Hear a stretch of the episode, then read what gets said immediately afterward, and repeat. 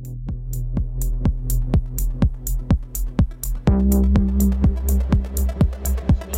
KUCI 88.9 FM in Irvine, and standing by our authors Brad Tolinski and Chris Gill, and they're going to share an incredible new book that is out today, October 5th, in honor of Eddie Van Halen. It's actually hard to believe it's been one year since he passed away.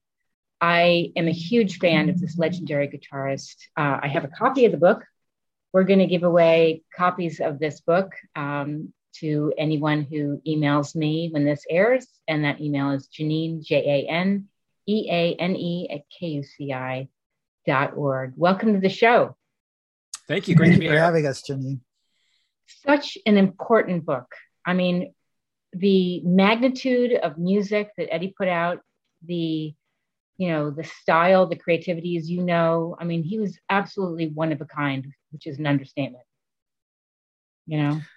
Yeah, I mean, he was uh, uh, arguably the most innovative guitarist since Jimi Hendrix, and therefore one of the greatest musicians of the 20th century. Uh, um, but he was even more than all of that. He was a an incredible songwriter, which often gets forgotten. Everybody thinks so much about the guitar solos, but he had everything to do with those great, memorable songs that that we all love. And Yeah. he was a brilliant inventor as well. Yeah. Now, how did you two come together and decide you were going to do this book? Well, it's a crazy story because um, Brad was bugging me for a while. He's like, "You've got to do an Eddie Van Halen book," and um, I just really treasured my moments with that. And I was kind of being a little maybe selfish, I guess. You know, I'm like, ah, I don't know, I don't know. But we got to talking about it at a certain point, and I kind of realized that, well, I've got this certain part of the story, but I have a few holes in the middle and a few things over here and whatever. And then Brad's like, well, I've got that. And we thought, well, let's put those two together, you know. And this was actually, you know, when Ed was still with us, and we thought, well, maybe I can get together with Ed and we can do some more interviews and, you know, see if he's into the idea of this book and everything. Uh, and then unfortunately, we lost him. Yeah. And I think at that point, it really became imperative for us to act. Um, things move so quickly in this day and age. People get forgotten or bombarded with news. And we thought it's our duty to share this wit and wisdom, this incredible knowledge that we got from this guy, a very important historical figure, an You bet. important musical figure. We need to share this with people. Yes. Now, I, I didn't touch on uh, both of you with your backgrounds. Um, could you just give us a little sense of you both wrote one for Guitar Aficionado and one for Guitar Magazine? I, I forget who's who. Apologize. Oh, so um, I was the uh, editor in chief of Guitar World for uh, close to two decades. Okay. And uh, Guitar World was the best-selling magazine for for musicians for for a long, long time, and um, we had a great rapport with with uh, Eddie Van Halen. Um, you know, Eddie saw the world through his guitar, and so the best way to to talk to him is to make him feel comfortable that you knew who what he was and what he was all about and Yeah. and so we would do that at Guitar World. And uh, Chris uh, became one of our writers. And uh, Chris is one of the most uh, knowledgeable people, I would say, in the world on the subject of, of the electric guitar. And there were times when I didn't, I couldn't do the interview because I was doing other things. And so I thought, well, we got to get Chris over Chris, there. And, yeah. it- and Chris and Eddie hit it off. Uh, What was that like, Chris? time. I mean, here you Oh. are chatting with Eddie Van Halen. Yeah, well, I, I actually my my gateway to Eddie was a little bit before that. I was actually at the competing magazine, Guitar Player magazine, and I interviewed Eddie for the first time in November of 1994 on the Balance album. Um, but I was always jealous of Guitar World. I always saw that they got a little bit better access. They got more access to Ed. So I thought, well, what if I come over here? What if I join this camp? You know, and I can get that much All right. closer. Yeah. And of course, Brad took my bait, you know, and everything. And I, I, I went from San Francisco to New York City uh, with my little tweed suitcase. Cool. And um, but yeah, it was just it was one of those things. I mean, I I grew up in Southern California and I was bombarded with Van Halen from Yeah. January 1978 before the album first album even came out. So Yeah. I was a fan from the beginning, and that was just I mean, he- when I heard Eruption. in February of 78, that just carved out my life's path. It's like, I'm going to find some way, some career in music, you yep. know, and um, yeah, next thing I know, you know, it took me a little while, but next thing I know, I'm up at 5150 standing, you know, right across from Ed. Amazing. Well, I was going to ask both of you what that was like being at 5150. Um, you know, it was uh it was comfortable. Mm-hmm. You know, it was built for comfort. It hmm. was basically Ed's home away from home. I mean, 5150 was located literally in, in Eddie's backyard. so when he wasn't at home, he would walk like three minutes and yeah. be in his recording facility. Uh, and it sort of felt that way. I, I, don't know how many recording studios you or or or any of your listeners have been into, but they tend to be like a little cold, a little chilly. You know, yeah. Uh, they're professional environments, but uh, Ed's was sort of like uh, walking into your uh, your your den in your home, except it had gigantic recording console oh, and, cool. and all these historic guitars, you know, laying around mm. all over the place it was very lived in, you know, very lived in, very comfortable, you know, his happy place. Mm-hmm. He he did some things that were incredible. He wasn't afraid to like take things apart, you know, change pickups, do different things. I love how you captured that in the book. Well, that was the essence of of Ed. Um, he realized at a very very early age. You know, he started playing guitar at the age of twelve and he started you know like most guitar players do listening to records and because he didn't read music so he he copied what he was hearing and he realized because he had such a, a well-tuned ear from the years before he spent you know studying classical music mm-hmm. um, he had such a well-developed ear and he realized i don't sound like this eric clapton record i sound like myself but he went with that as opposed to like going like getting yeah. discouraged by it he just he just said i'm going with it and that was the that. whole thing you know the guitars that he bought off the shelf didn't fit what he needed or wanted. So he just made them do what he wanted them to do. And that yeah. was the running thread throughout his life. You know, it was just, you know, I'm, I'm going to make things the way I want them to be. Yeah. There's a funny, there's a funny story in the book to uh, your, your point um, where Ed gets invited over to Frank Zappa's uh, recording studio. And uh, he's hanging out there with uh, Steve Vai, the famous uh, virtuoso guitarist, mm-hmm. and uh, they're they're they're sort of swapping licks, they're playing, and but there's the the guitar's buzzing a little bit. You know, there's one of the strings rubbing up against one of the frets, and so uh, Steve said, "Well, maybe we should get a different guitar." And Ed Ed was like, "Nah, nah," and he reaches over and grabs a screwdriver and takes the screwdriver and jams it under the the, the the top of the guitar and he and he says see no more buzz. And he he starts passing around this guitar with this screwdriver sticking i can only it. imagine steve vai. I once saw him perform with david lee roth. I can only imagine what he must have been thinking like what are you doing? Or i'd hope not. Yeah, yeah I, he really wasn't afraid to tinker and make his own sound and i love that well, that's a big part of his personality and his contribution too. Again, we look at Eddie Van Halen. So many people look at him as this smiling rock star, you know, and all these MTV videos. And he really was a much deeper and more complex person than that. And a big part of his driving force was the guitar, and he was an inventor. You yeah. know, at the end of his life, he had a entire company named after, you know, that that he it was under his direction. You know, mm-hmm. a lot of guitar players out there have what they call a signature guitar. Ed had a signature company you yeah. know, that's how much he developed. You know, he, he exactly. He that's how much he contributed. You know, to this world. He changed the path of the electric guitar. Right. You know, the way the guitar is made. Yes. And and later on in his life, one of his instruments was put into the Smithsonian. I saw that. Yeah. You know, um, as as a great American invention. Mm-hmm. Um, his his songwriting is so brilliant. And i have to say I, i'm not a beginner guitarist. I'm, i would say i'm like intermediate but i wanted this as a as a my own little present to myself. Cool. Um, and i wanted to learn like drop dead legs and unchained and all these different songs. And it's just incredible the thought he put into his songs Oh, absolutely. I mean, he was just um, he was on another level. I mean, he just he heard things in a very different way, and it's you know he really picked up the baton like nobody else from Jimi Hendrix because Jimi Hendrix saw these sounds beyond what we know as guitars of traditional guitar playing. He used right. sound effects and all this stuff when you know he would use pedals like that mm-hmm. to create all these new sounds. And Ed didn't use a lot of pedals. Like Jimi didn't actually use that many pedals when it comes right down to it.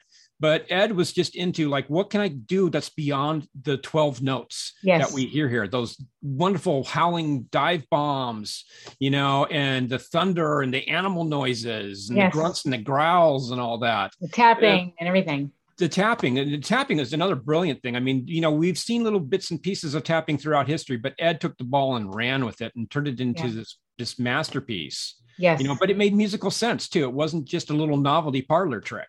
Right. You know, it was it was a real musical statement. I think we, you we, both did, and I just want to say, Brad, that you both did an excellent job also giving us a sense of his childhood. It was not an easy road for him. Um, do you want to share a little bit of that? Because, you know, he was not born here.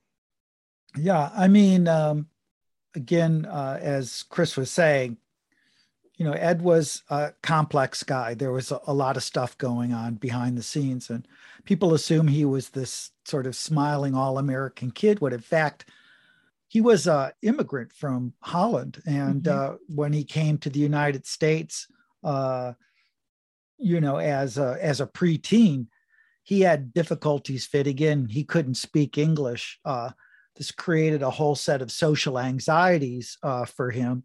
Sure. And sure um, I mean, but he took that negative and turned it sort of into a positive. Uh, he didn't have very many friends, so he learned how to express himself. I think, you know, Chris and I both sort of feel like the drive to express himself in such an emotional way probably came from those formative years when yeah. he was a kid and he could didn't have the words.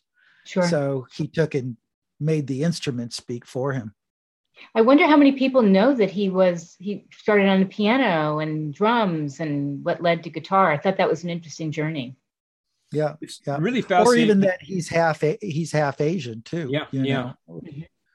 The fascinating you know. thing about the piano is, you know, that he won first place in three consecutive competitions with thousands of kids and he couldn't read music you know that's the other thing he, he, it's a classical piano competition mm-hmm. but we we talked about this why he stood out is because he put his personality and his emotion into that.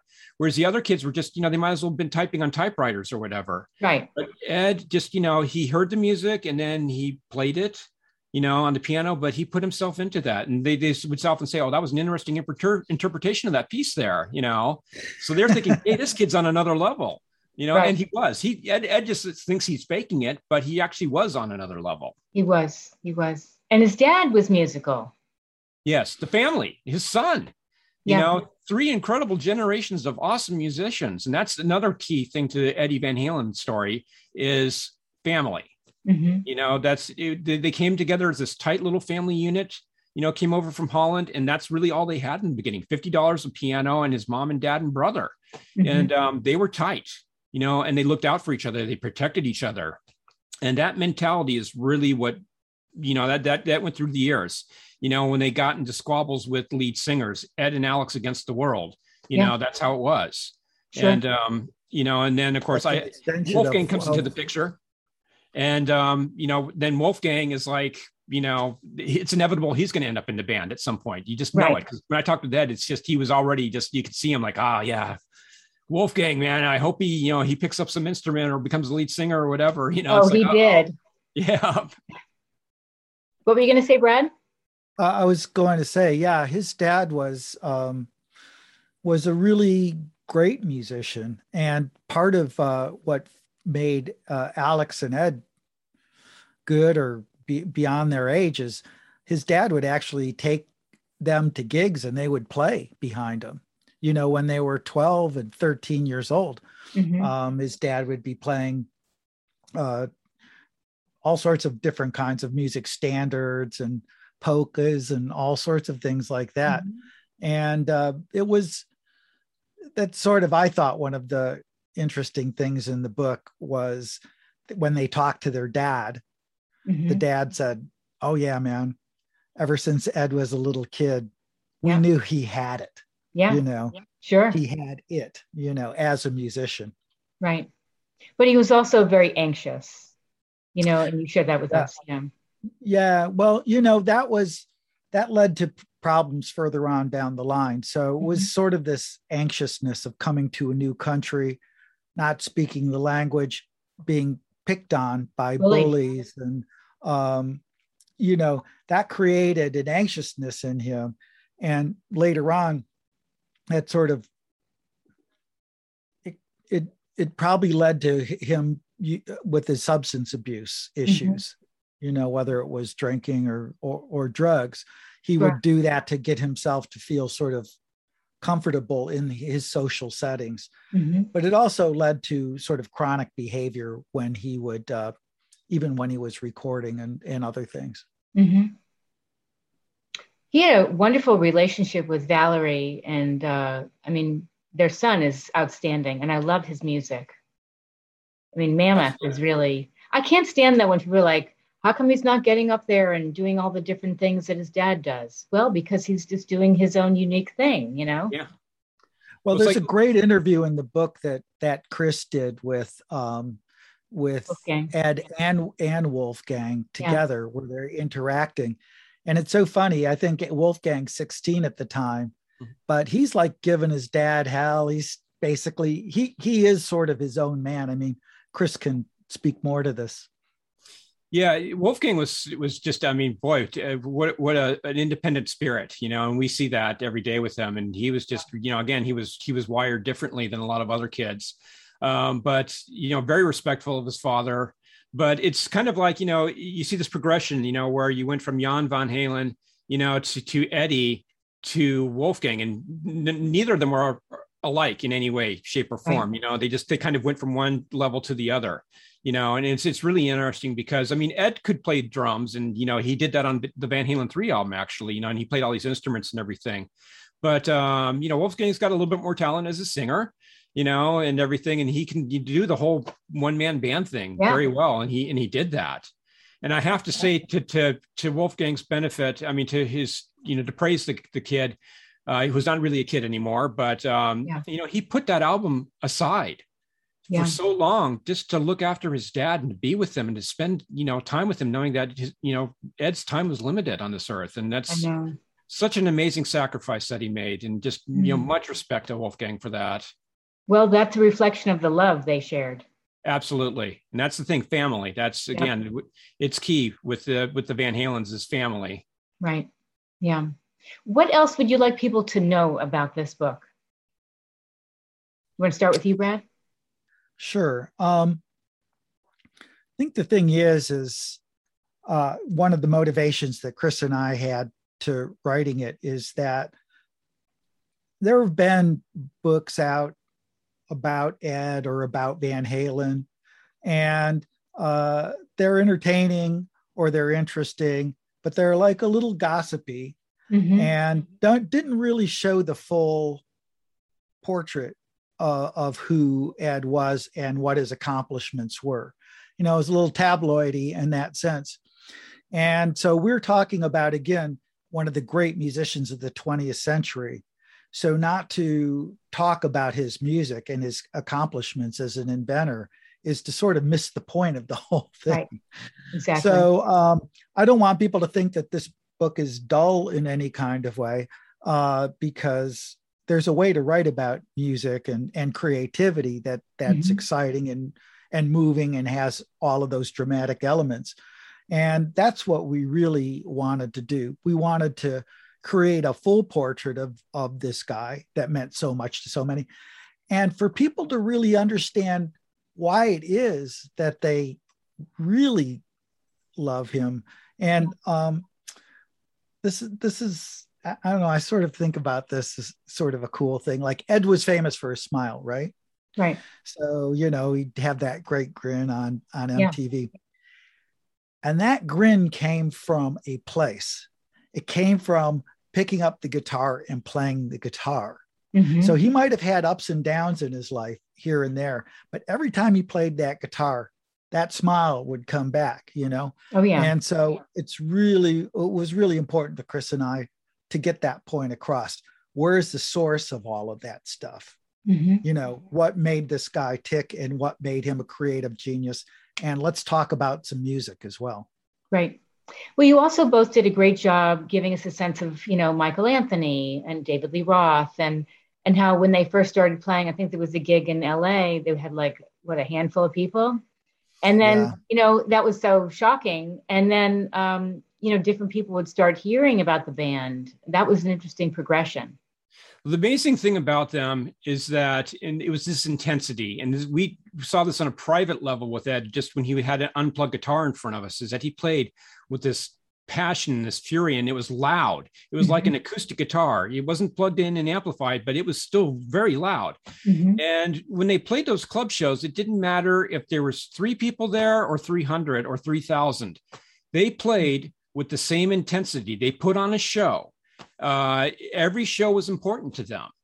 Uh, hmm. and that was the again that was one of these running things that made them successful you know and, and, it worked out to their benefit because in that one night you know they, they had a couple you know the starwood club in hollywood had a couple nights to fill and so they just said yeah we'll do them and they didn't really have a chance to promote it or anything it was on you sure. know a couple weeknights and ted templeman shows up you know and sees them that was the scene i was thinking of. yeah and it yeah. just blows them away you know and it's like mm-hmm. wow you know it's like um if they had just put on like oh let's just act like this is a, a free practice or something like that then you know right. they, you know they, they might not have gotten signed ted might have gone like oh i don't see what what people are going on about this band about but they just treated every show like it mattered and that went on through their whole career sure well, well chris brings up a point so when we would go to 5150 um, and talk with that invariably he would pick up his guitar. And I always tell people whenever he played, he never played the instrument casually. Like some of us will pick up a guitar and noodle around and just, you know, sort right. of play lightly or what have you. Yeah. Ed, every time he picked up the guitar, it was, he played with, it felt like uh, an intention. You know what mm-hmm. I mean? Yes. So for him, whether he's sitting there in a chair or on the couch or in the studio hanging one on one, you know, if he's going on that stage, you know, he's bringing that same intensity there. I don't think the guy really knew how to, to play any other way casually to play any other way exactly yeah. And ditto ditto for david lee roth you know there right. is no off button on david lee roth man yeah. you know no off button yeah you nailed that one yeah. I know. I, I told you I saw him perform with Steve Vai at Syracuse University years ago. Wow, cool. Yeah, it was a wild show. It's always wild with David Lee Roth, man. It's you know, I, I really wonder about this uh, retirement that he's talking about. You know, is he really going to retire, or is he just selling some extra tickets here? You know, and true. But yeah. uh, we have our theories. Yeah. yeah. And then, how did uh, maybe you talk about this in the book, um, but how did Sammy Hagar come in the picture when uh, David Lee Roth stepped out? Well, that was an interesting thing because this is another key thing to Ed is that he was constantly growing and evolving as a musician. And I think they reached a point, you know, and we see this progression. We see them going from these three, the first three albums that he did in a very quick fashion. You know, they went in the mm-hmm. studio and were out in a week you know, and they oh. just basically played live in the studio. And Ed talked about how he didn't like to do overdubs. By the fourth album, Fair Warning, all of a sudden Ed really embraces the concept of doing overdubs and treating the studio as an instrument. So he's locking himself up in the studio and locking the other guys out, you know, wow. and that creates some friction. Mm-hmm. And then Roth comes back, you know, and they they do the Pretty Woman single, and that becomes a hit. And they got to produce another record, so they go back to their old way. Mm-hmm. And Ed's not particularly happy because he has all these creative ideas and they're kind of being squished down. You yeah. know, so Ed goes one upmanship, builds his own studio at his house. Right. You know, creates this masterpiece, 1984. Mm-hmm. Uh, but you know, Dave wanted to go off. He wanted to make a movie. He wanted to do these cover songs, you know, and expand into these other kind of things that weren't necessarily rock and roll. That was that not Eddie. Doing yeah and eddie didn't want to do that you know and eddie mm-hmm. wanted to go more off you know jump was kind of a was a jump for him you know sure. he wanted to go even further in that direction yeah so exit dave Mm-hmm. Enter Sammy, and the, the, crazy story this in there is like you know he he finds out about Sammy's availability, and you know through a Ferrari dealer, you know, really have their cars, and this guy just says like, hey, yeah, I know a guy who, you might you know who might be a good singer for your band. This guy's what? Sammy Hagar, and of course they know who he is because yeah. they're fans, you know, and everything. Yeah. So, but it was it was the next logical step, you know, with um, Sammy's vocal range and sure. his style and everything. It took them in a completely another direction. And then, of course, we go another 10 plus years and Ed wants to grow a little bit more. He wants to get away from some of the partying type of music and, um, you know, yep. go into a little bit deeper and more serious. And so then Sammy's out the door. So yeah. it was progress and, and, growth on his part. Sure. And it seemed like that was really what he was always about. He would not just stay, stand still. He was always evolving and growing. Always, always recording, always creating. Yeah. Well, Ed always had this thing, you know. Of course, we would uh, when we talk to him, we'd always want to sort of ask him questions about Van Halen too, or or some of the classic stuff. You of know, course. go a little backwards. Yeah. And and he was okay with that. I mean, and you'll see in the book, there's plenty of uh, of uh, uh of him discussing those early classic records.